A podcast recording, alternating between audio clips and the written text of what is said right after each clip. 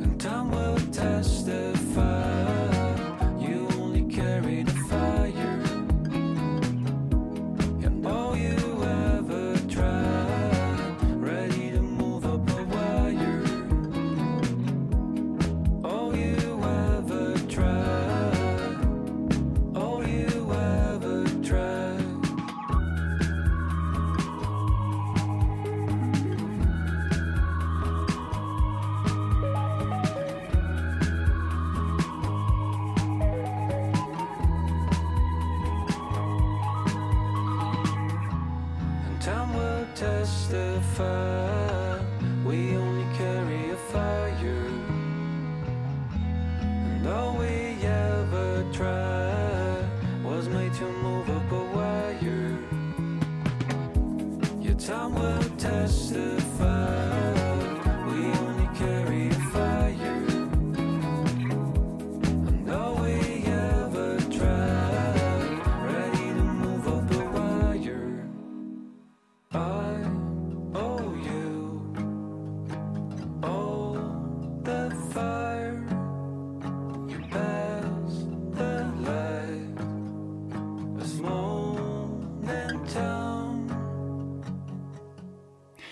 An der Kinokasse ist Till Schweigers Autofahrerkomödie Manta Manta zweiter Teil auf der Überholspur unterwegs. Die eine Million Besucher Schallmauer hat der Film längst durchbrochen. Regisseur und Schauspieler Schweiger dagegen steuert gerade auf einen schweren Crash zu. Wir haben bereits darüber berichtet. Mitarbeiterinnen und Mitarbeiter haben schwere Vorwürfe gegen ihn erhoben. Er sei am Set alkoholisiert gewesen und ausfällig geworden, habe Teile der Crew schikaniert und eine Atmosphäre der Angst geschaffen und das vermutlich nicht zum ersten Mal. Kulturstaatsministerin Claudia Roth hat gestern angekündigt, die Kulturbranche solle sich unter Federführung des Deutschen Kulturrats einen Verhaltenskodex geben, um Machtmissbrauch, wie er hier im Raum steht, vorzubeugen. Im Studio begrüße ich dazu nun den Münchner Filmproduzenten Ingo Flies von IF Productions. Schönen guten Morgen. Guten Morgen. Till Schweiger bestreitet die Vorwürfe. Die Konstantin-Film, die Manta Manta produziert hat, hat es auch erstmal getan und sich danach, wenn ich jetzt nichts verpasst habe, nicht weiter geäußert. Klar, auch für Schweiger gilt erstmal die Unschuldsvermutung, bis das zweifelsfrei geklärt ist. Aber irgendwie hat man das Gefühl, jetzt steht die ganze Branche unter Generalverdacht. Zu Recht? Nee, glaube ich nicht. Das ist natürlich sehr unangenehm, dass jetzt sozusagen das hochgerechnet wird. Also es ist jetzt von der Spitze des Eisbergs die Rede. Es wäre also falsch zu glauben, glaube ich, dass Zustände, wie sie beschrieben werden in dem Spiegelartikel, und mehr kenne ich auch nicht. Da ähm, wurden zuerst jetzt, diese Vorwürfe erhoben, genau. Mhm, dass die Normalität sind an deutschen Filmsets. Genauso falsch wäre es aber zu glauben, dass es nicht auch genau so gewesen sein kann, wie im Spiegelartikel beschrieben. Da sind immerhin 50 Zeuginnen angehört worden. Das Problem ist, wir haben es mit einer Branche zu tun, die stark hierarchisch organisiert ist und wo es sehr mächtige Positionen gibt. Und wenn Leute mit dieser Macht nicht umgehen können, diese Macht missbrauchen. Daraus zu schließen, dass grundsätzlich beim Film keine Compliance gilt, keine Arbeitssicherheit gilt, keine tarifvertraglichen Regelungen zu Arbeitszeiten gelten, wäre aber auch ganz falsch. Die Frage ist aber, wie groß ist diese Spitze des Eisbergs, von der Sie gesprochen haben? Ist es jetzt die absolute Ausnahme, glauben Sie? Oder ich will jetzt eben nicht sagen, dass das gang und gäbe ist, aber vielleicht ist die doch ein bisschen größer. Das ist ja vielleicht das Interessante. Ja, das wäre schrecklich und ganz überraschend wäre es nicht. Es wäre allerdings auch kein Privileg der Filmbranche, so eine Art von Machtmissbrauch. Am Theater mhm. hört man sehr ähnliche Vorfälle und hier an der Münchner Musikhochschule gab es auch berüchtigt gewordene Fälle. Ich glaube, es ist immer dann, wenn Machtkonzentration vorliegt in zu wenigen Händen und wenn diese Macht auch nicht kontrolliert wird.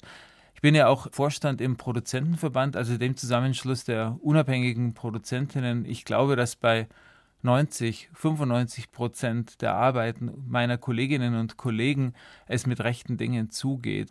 Aber und dass ich, es nicht nur den Film betrifft, wie Sie sagen, ja. sieht man auch daran, dass dieser Verhaltenskodex für die gesamte Kulturbranche kommen soll.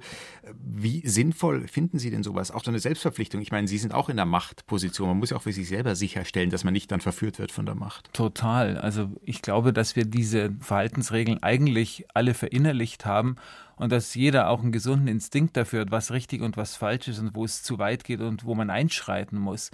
Eine Selbstverpflichtung ist immer gut, aber sie ist natürlich auch letztlich ein zahnloser Tiger, wenn es um Sanktionen geht. Ich will aber auch nicht mir vorstellen, dass nun Beauftragte der Kulturstaatsministerin an Filmsets rumstehen und überprüfen, ob die Compliance-Regeln eingehalten werden. Ich glaube, das ist ein Kulturwandel nötig. Ich glaube, dass wir auch anfangen müssen, tatsächlich über den Beruf des Filmproduzenten, des Filmregisseurs dann anders zu denken, nämlich nicht als Gott, mhm. nicht als derjenige, der. Nicht das eine, Genie, das ja, sich alles erlauben darf. Das sind auch irgendwie Bilder von gestern, scheint mir so. Also mit meiner Wirklichkeit hat das so wenig zu tun. Wir arbeiten so partnerschaftlich zusammen mit unseren Kreativen vor und hinter der Kamera. Und das ist so auf Augenhöhe. Und ich glaube, das ist für eine Generation von ProduzentInnen, die jetzt heranwächst, ganz selbstverständlich, dass das partnerschaftlich abläuft. Sie haben schon von Sanktionen gesprochen. Kulturstaatsministerin Claudia Roth überlegt sich, die Filmförderung abhängig zu machen, zum Beispiel von der Einhaltung eines solchen Verhaltenskodex. Also den Geldhahn zuzudrehen, das ist ja so eine Form von Sanktionen und immer irgendwie ein probates Mittel. Ja, aber ist das praktikabel? Ist das durchsetzbar? Ist das durchführbar? Habe ich arge Zweifel. Weil? Das ist ja kaum zu überprüfen. Also wie soll das sozusagen gemessen werden? Wie soll es evaluiert werden am Schluss? Von wem und in welcher Weise soll es überprüft werden? Nee, also ich glaube da wirklich eher an den Kulturwandel und an einen Bewusstseinswandel, ähnlich wie es die MeToo-Bewegung eben bewirkt hat. Und in diese Richtung müssen wir gehen und da müssen wir auch in der Ausbildung vielleicht stärkeres Augenmerk drauf legen. Nicht nur Till Schweiger, sondern auch die Konstantin-Film muss sich natürlich jetzt Vorwürfe anhören. Es gab ja auch schon Gerüchte über Schweigers mutmaßliches Alkoholproblem. Also da wäre die Frage, ja, wieso engagiert man den Mann überhaupt? Hat man nicht beim Set mal draufgeschaut, dass eventuell was schiefläuft? Wollte man das vielleicht unter den Teppich kehren, weil sich gutes Geschäft mit dem Film machen lässt? Andererseits, Unschuldsvermutung, man kann ja auch Opfer einer Rufmordkampagne sein. Wie stellen Sie denn sicher, dass Sie sich nicht Probleme ins Haus holen mit bestimmten Personen, ohne aber jemand wiederum vorzuverurteilen? Das ist ein schmaler Grat. Wir brauchen die Ekstase, wir brauchen sozusagen auch den Mut voranzugehen bei einem Filmdreh, wenn der Film außerordentlich werden soll. Und andererseits darf man dem nicht zuschauen, wenn diese Macht, diese große Macht, die auch speziell Regie am Set hat, wenn die missbraucht wird. Das geht nur, indem man da engmaschig zusammenarbeitet und indem man wachsam bleibt. Till Schweiger hat noch einen Film für die Konstantin gedreht. Der soll im Dezember starten. Titel, alle mal bitte festhalten: Das Beste kommt noch. Klingt natürlich jetzt irgendwie schwer sarkastisch oder zynisch in dem Zusammenhang. Wobei man sagen könnte, wenn die ganze Sache etwas Gutes hatte, muss man wirklich vorsichtig formulieren, aber dann, dass diese Debatte jetzt wieder verstärkt vorangetrieben wird. Absolut. Ich bin voll dafür, diese Debatte auch wirklich genau zu führen. Denn wir können nur Kunst schaffen und nur Großes schaffen, wenn wir angstfrei sind am Set und wenn wir nicht Angst haben müssen vor Despotismus oder vor Machtmissbrauch. Das sagt der Münchner Filmproduzent Ingo Flies. Ich danke Ihnen für die Einschätzungen. Gerne. Und wenn Sie mehr von Ingo Flies hören wollen, heute Nachmittag um 16.05 Uhr ist er zu Gast hier auf Bayern 2 in 1 zu 1 der Talk. Denn mit If Productions hat er auch den Film Das Lehrerzimmer produziert, der heute ins Kino startet. Also Ingo Flies heute Nachmittag 16.05 Uhr auf Bayern 2. Bayern 2 empfiehlt. Noch mehr aktuelle Kultur heute Abend im BR Fernsehen. Capriccio das Kulturmagazin mit Berichten aus Theater, Kunst, Film und Literatur. Capriccio. Heute Abend um 22.45 Uhr im BR Fernsehen. Ja, und da geht es zum Beispiel um das 40-jährige Jubiläum des Modern String Quartets. Genau 40 ist auch der Songschreiber Florian Kreier, um den es jetzt bei uns in der Kulturwelt um 8.40 Uhr geht, hier auf Bayern 2. Der gebürtige Traunsteiner ist vielen eher unter seinem Pseudonymen bekannt. Als Heiner Hendricks veröffentlicht er Kurzgeschichten und Gedichte und unter dem Namen Angela Augs macht er seit über zehn Jahren Singer-Songwriter-Pop. Zudem ist er Frontmann der bayerischen Indieband Aloha Input und er hat auch eine BR-Vergangenheit als ehemaliger Musikredakteur bei Puls, dem jungen Programm des Bayerischen Rundfunks. Jetzt aber soll es um Kreyers neues Angela Augs Album gehen, das morgen erscheint. Kevin Nitsch über Instinctive Travels on the Paths of Space and Time. Future as a matter of fact needs that to prove a concept. Is metaphor for what's not coming up next and nothing much less is narrative track. Count away to what's said to exist at last. Der Münchner Musikszene ist Florian Kreier schon seit langem ein Begriff. Seine Auftritte in Frauenkleidern als Angela Augs, Bandprojekte wie Aloha Input, aber auch seine vielfältigen Interessengebiete von Musik über Film bis hin zu Gedichten und eigenen Büchern haben ihn zu einer Galionsfigur des New Wit Bavaria gemacht. All diese Sachen verbindet er mittlerweile in einem Gesamtkunstwerk namens Angela Oaks 2 Introduction to the Future Self. Musik über Post- und Transhumanismus, Texte über Gefahren der KI und eine Aufführung, die sich fragt, wohin es mit der Menschheit geht. Auch taucht er mittlerweile nicht mehr in vorherigen Shows mit blonder Perücke auf, sondern mit einer Reptilienmaske und nennt sich Angela Oaks 2 und stilisiert sich so zu einer Kunstfigur, wie es Kultmusiker wie Bowie mit Starman oder Mansons Alien Messias Omega vormachten.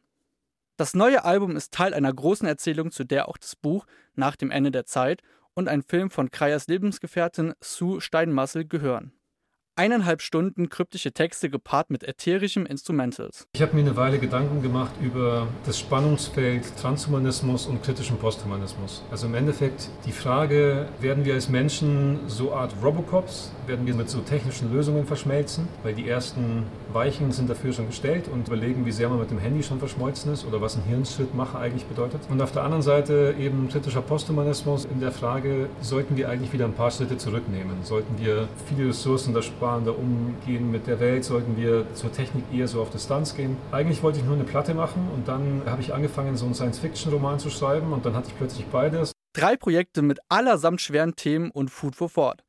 Wer oder was sind wir? Müssen wir den Planeten bald verlassen? Das alles wird stellenweise sehr komplex.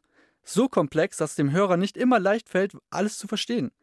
Die Inszenierung ist ein mal mehr, mal weniger dystopischer Blick auf die Welt zwischen Abgesang auf alles, was wir kennen, bis hin zur hoffnungsvollen Vision. Yesterday,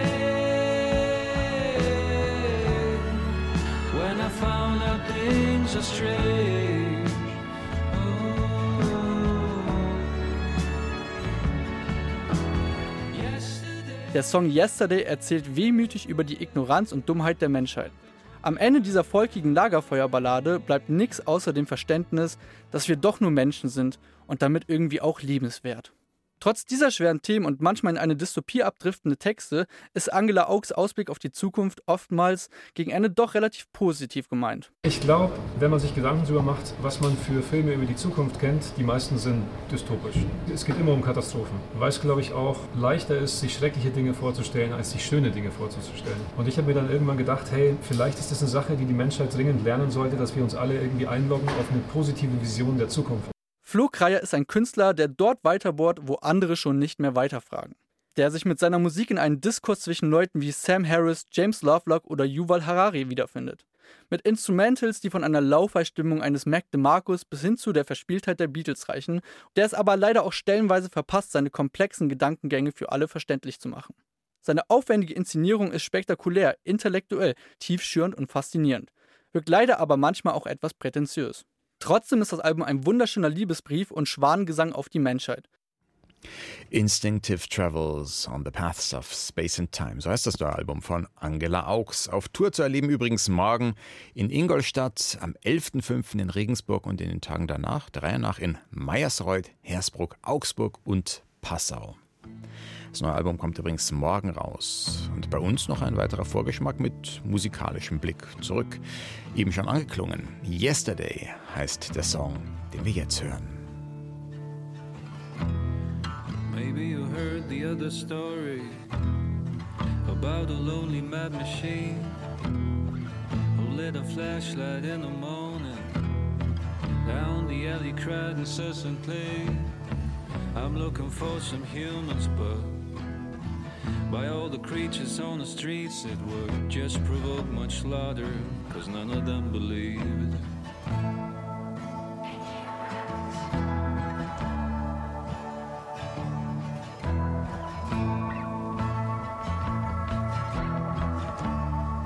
And they would ask, Have you got lost my friends? Did you lose your way like an empty child. A mellow bomb in the atmosphere. Thus they yelled and laughed out loud. The mad machine jumped into the midst and pierced them with its robot eyes. Where are the humans? I tell you, we killed them,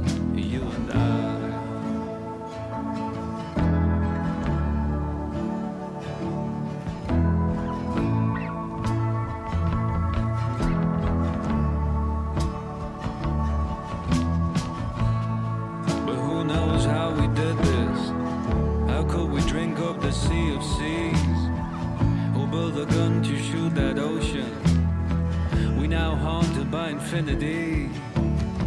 Do you feel the breath of empty spaces? Who knows where we move on now? Backwards, sideways, in no directions. Is there still any up or down? I hear nothing but their angry, empty praise. All their creations, gods and disbeliefs.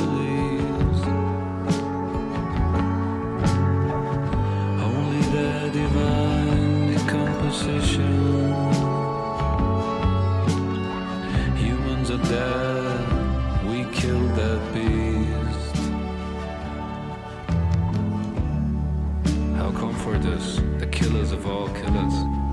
How to wipe this blood of us again? Was the water and clean our hands? What sacred thing can we invent? Maybe the greatness of that that's too great for us. Must we ourselves become machines? Whoever be created will they have a brand new history? Yesterday.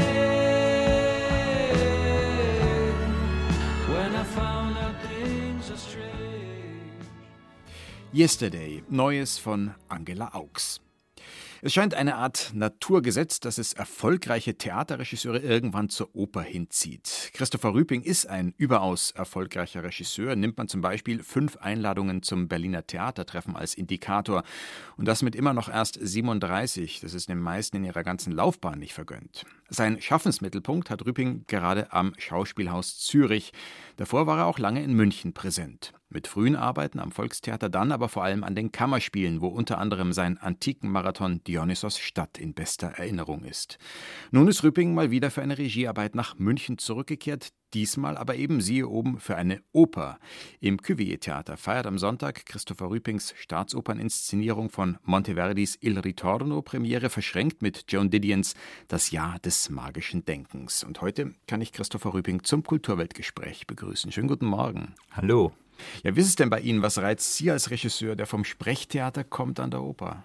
Neue Herausforderungen. Ich glaube, was eben so wichtig ist, ist, dass man sich immer wieder neu überprüft, damit man nicht so künstlerisch feststeckt in irgendwas, sondern sich weiterentwickelt. Und natürlich hat man mit der Oper, mit dem Orchester, mit den SängerInnen, überhaupt mit dieser Musik zu arbeiten, mit der Partitur, sind jede Menge neue Herausforderungen für so einen Schauspielregisseur wie mich.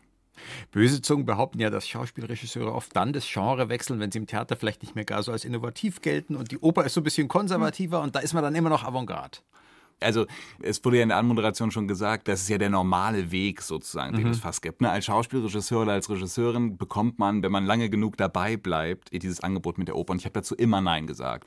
Und zwar habe ich immer Nein gesagt aus dem Grund, dass ich dachte, der Prozess, der künstlerische Prozess, den man bei so einer Inszenierung hat, der ist an der Oper gar nicht möglich. Was wir auch häufig machen, ist, dass wir uns irgendwelche Texte oder Themen nehmen, die auf einen Kern kondensieren und dann eigentlich relativ frei einen eigenen Abend daraus stricken. An der Oper ist das ohne weiteres nicht möglich, weil man ja einfach, man hat die Partitur, gegen die man die nichts macht. Wie ein enges Korsett wahrscheinlich ja, auch. auf jeden Fall. Also die Möglichkeiten einzugreifen oder so als Regisseur sind in der Oper viel, viel, viel, viel limitierter als am Schauspiel. Der Rhythmus ist vorgegeben, die Handlung ist komplett vorgegeben, der Text ist vorgegeben, da kann man eigentlich auch nichts machen. Auch die Atmosphären, die entstehen, sind vorgegeben. Und hier habe ich aber den Intendant der Bayerischen Staatsoper getroffen, Serge Dorny, und wir haben uns von Anfang an darauf geeinigt, dass ich sozusagen dieses prozessuale Arbeiten, dass ich das auch für unser Projekt übertragen kann. Es ist keine Operninszenierung vom Blatt, sondern wir kombinieren eine Oper mit einem Text von Joan Didion, eben das Jahr des magischen Denkens. Es sind SchauspielerInnen dabei. Die SchauspielerInnen spielen mit den SängerInnen, sie sprechen übers Orchester. Das heißt, es gibt auch einen Großteil an kompositorischer Arbeit, die sich sozusagen deutlich unterscheidet davon, einfach nur vom Blatt inszenieren zu müssen, mit einem bisschen schöneren Bühnenbild. Also da sind wir im Prinzip bei der Anlage dieses Abends, also Claudio Monteverdis Oper Il Ritorno von 1640 und Joan Didions Das Jahr des magischen Denkens. Bei Monteverdi geht es um die Heimkehr von Odysseus Odysseus nach Ithaka, nach langer Irrfahrt. Und Didions autobiografisches Buch ist ausgehend vom Tod ihres Mannes so eine Reflexion über Sterben und die Trauer. Wie findet es denn inhaltlich zusammen? Über die Figur von Penelope. Il Ritorno de Ulysses, das heißt, es geht um die Rückkehr von Odysseus. Es geht aber vor allen Dingen um das Warten von Penelope. Und Penelope sitzt jetzt sozusagen seit 20 Jahren dort am Hof. Alle Welt sagt ihr, du, ich glaube, es ist Zeit, mal loszulassen. Du brauchst jetzt nicht weiter an dem Typen festhalten, Odysseus, der kommt nicht wieder. Und sie verweigert das.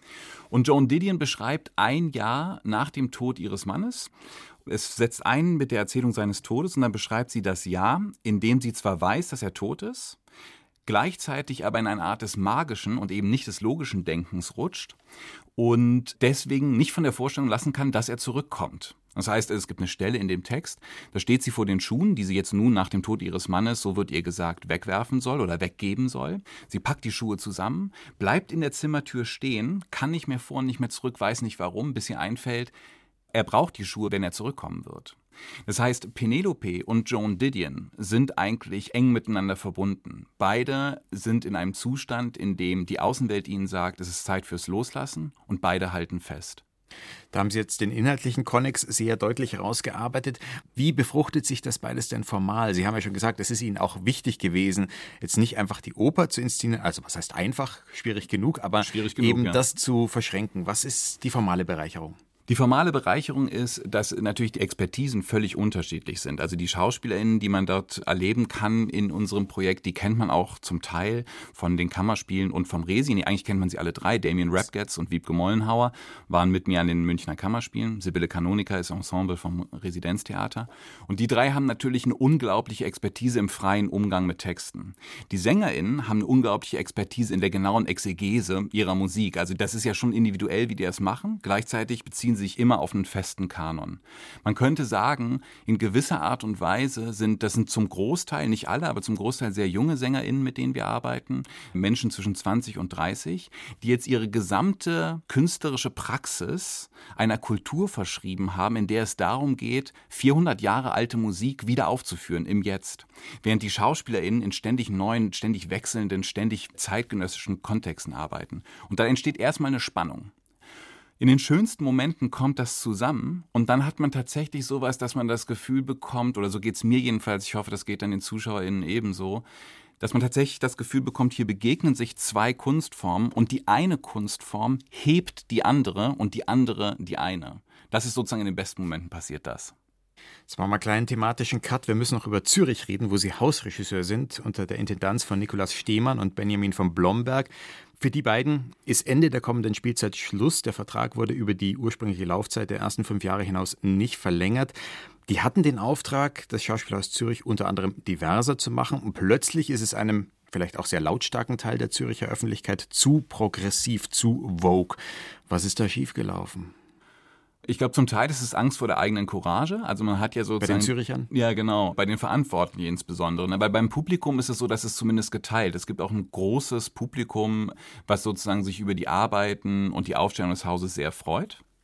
Natürlich hat das, was man sich mit diesem Projekt gewünscht hat, nämlich eine Öffnung des Theaters, hat viele Konsequenzen. Also automatisch gibt es dann Probleme am Haus, weil sich jetzt viele Prozesse ändern müssen. Es ist ja nicht nur ein Label, was man sich vorne ranbappt, Diversität, sondern es ist Arbeit, es ist ein Prozess, es ist sozusagen eine Öffnung und die ist schwierig. Das heißt, mit Widerständen von außen und von innen war zu rechnen und gleichzeitig gab es aber, glaube ich, nicht genügend Geduld, mit diesen Widerständen umzugehen und es hat natürlich auch in der Zeit stattgefunden, dass jetzt mittlerweile sind wir in der vierten Spielzeit, aber zwei Spielzeiten davon haben nur sehr eingeschränkt stattfinden können während Corona. Und ich glaube, solche ambitionierten Projekte wie der Schauspiel aus Zürich, die brauchen Zeit. Und wenn man sich für solche Projekte entscheidet, dann muss man ihnen diese Zeit auch geben.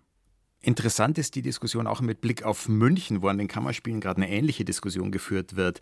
Anders als jetzt bei Stehmann und von Blomberg wurde der Vertrag von Barbara Mundl da verlängert. Also da gibt es die Zeit, die ihr gegeben wird, etwas Geduld. Und trotzdem ist auch da dieser Vorwurf, die sind politisch überkorrekt und vergessen darüber die Kunst. Jetzt mit der Erfahrung von Zürich und wie Sie auch München kennen aus Ihrer Zeit hier unter Matthias Lilienthal, war auch nicht ganz einfach. Was würden Sie Frau Mundl raten? Ich glaube, ich bin nicht in der Position, ihr irgendwas zu raten, aber ich glaube, dass wir alle uns in einem einig sind. Ne? Es geht uns nicht darum, politisch richtige Sachen zu machen und die Kunst dabei unterm Bus zu schmeißen. Wir sind alle der festen Überzeugung, oder ich bin es jedenfalls, und ich schätze, Barbara geht das genauso, dass aufregende, offene Kunst, die sich was traut, genauso, wenn nicht sogar viel mehr möglich ist, wenn man das Theater für mehr Menschen öffnet mehr Menschen, die an den Produktionsprozessen beteiligt, mehr Menschen ins Zuschauerraum einlädt. Und sowas braucht eben Zeit. Wir hatten die Zeit damals mit Matthias Lienthal nicht. Da wurde nach fünf Jahren sozusagen der Stecker gezogen. Und in Zürich wieder nicht. Und in Zürich wieder nicht. Aber ich habe folgende Hoffnung. Hier ist es ja nun sozusagen so, dass auch das Projekt äh, an den Kammerspielen wird noch weiter Zeit brauchen und diese Zeit wird dem Projekt gegeben. Vielleicht ist das auch etwas, was die Kulturpolitik und die Stadtgemeinschaft oder Gesellschaft gelernt hat vom Umgang mit äh, Matthias Lienthal. Und ich hoffe also auch, dass in Zürich den Leuten, die danach uns kommen, die Zeit gegeben wird, die uns nicht gegeben wurde. Also kein Rat für Barbara Mundl, aber vielleicht eine Art Ermutigung. Ich werde sie morgen weitergeben. Sie ist nämlich morgen, weil die Kammerspiele heute ihr Spielplanprogramm für die nächste Saison bekannt geben. Sie ist morgen bei uns hier in der Kulturwelt zu Gast. Eine Frage noch an Sie, weiter zum Thema Publikum. Ich habe es ja angedeutet, in der Oper gilt es so ein bisschen als gediegener, auch was die Erwartungshaltungen betrifft, als jetzt im Sprechtheater. Spielt das für Sie eine Rolle, wenn Sie die Inszenierung jetzt angehen oder angegangen sind? Ja, ich kann es viel schlechter einschätzen. Also ich kann viel schlechter einschätzen, wie das Publikum auf diesen Versuch reagieren wird. Denn das, was wir machen, ist jetzt keine völlige Novität, aber dass man sozusagen diese beiden Formate im Cuvier-Theater zusammenbringt, hat schon Seltenheitswert. Und ich bin gespannt, wie sich das Publikum der Oper auf dieses Projekt einlässt. Das Publikum der Oper ist ja sozusagen älter als das vom Schauspiel. So im Durchschnitt würde ich sagen, ich würde sagen, es ist reicher, es ist wahrscheinlich auch weißer. Und ich frage mich, ob das Publikum sich sozusagen etwas ändert durch diesen Angang, den wir hier wählen. Also ich beschäftige mich manchmal damit, des Nachts in den unsicheren Stunden, dass ich denke, oh Gott, jetzt mache ich hier was und vielleicht möchte das niemand sehen. Aber ich hoffe, dass es eine Neugier auf dieses Projekt gibt, was sich eben deutlich unterscheidet von anderen Projekten an der Bayerischen Staatsoper, aber diese ja nicht ersetzt, sondern ergänzt. Am Sonntag feiert Il Ritorno das Jahr des magischen Denkens im Münchner Cuvier-Theater Premiere, eine Produktion der Bayerischen Staatsoper in der Regie von Christopher Rüping. Schön, dass Sie da waren und toi toi toi. Vielen Dank. Und das war's auch von der Kulturwelt für heute. Am Mikrofon war Christoph Leibold.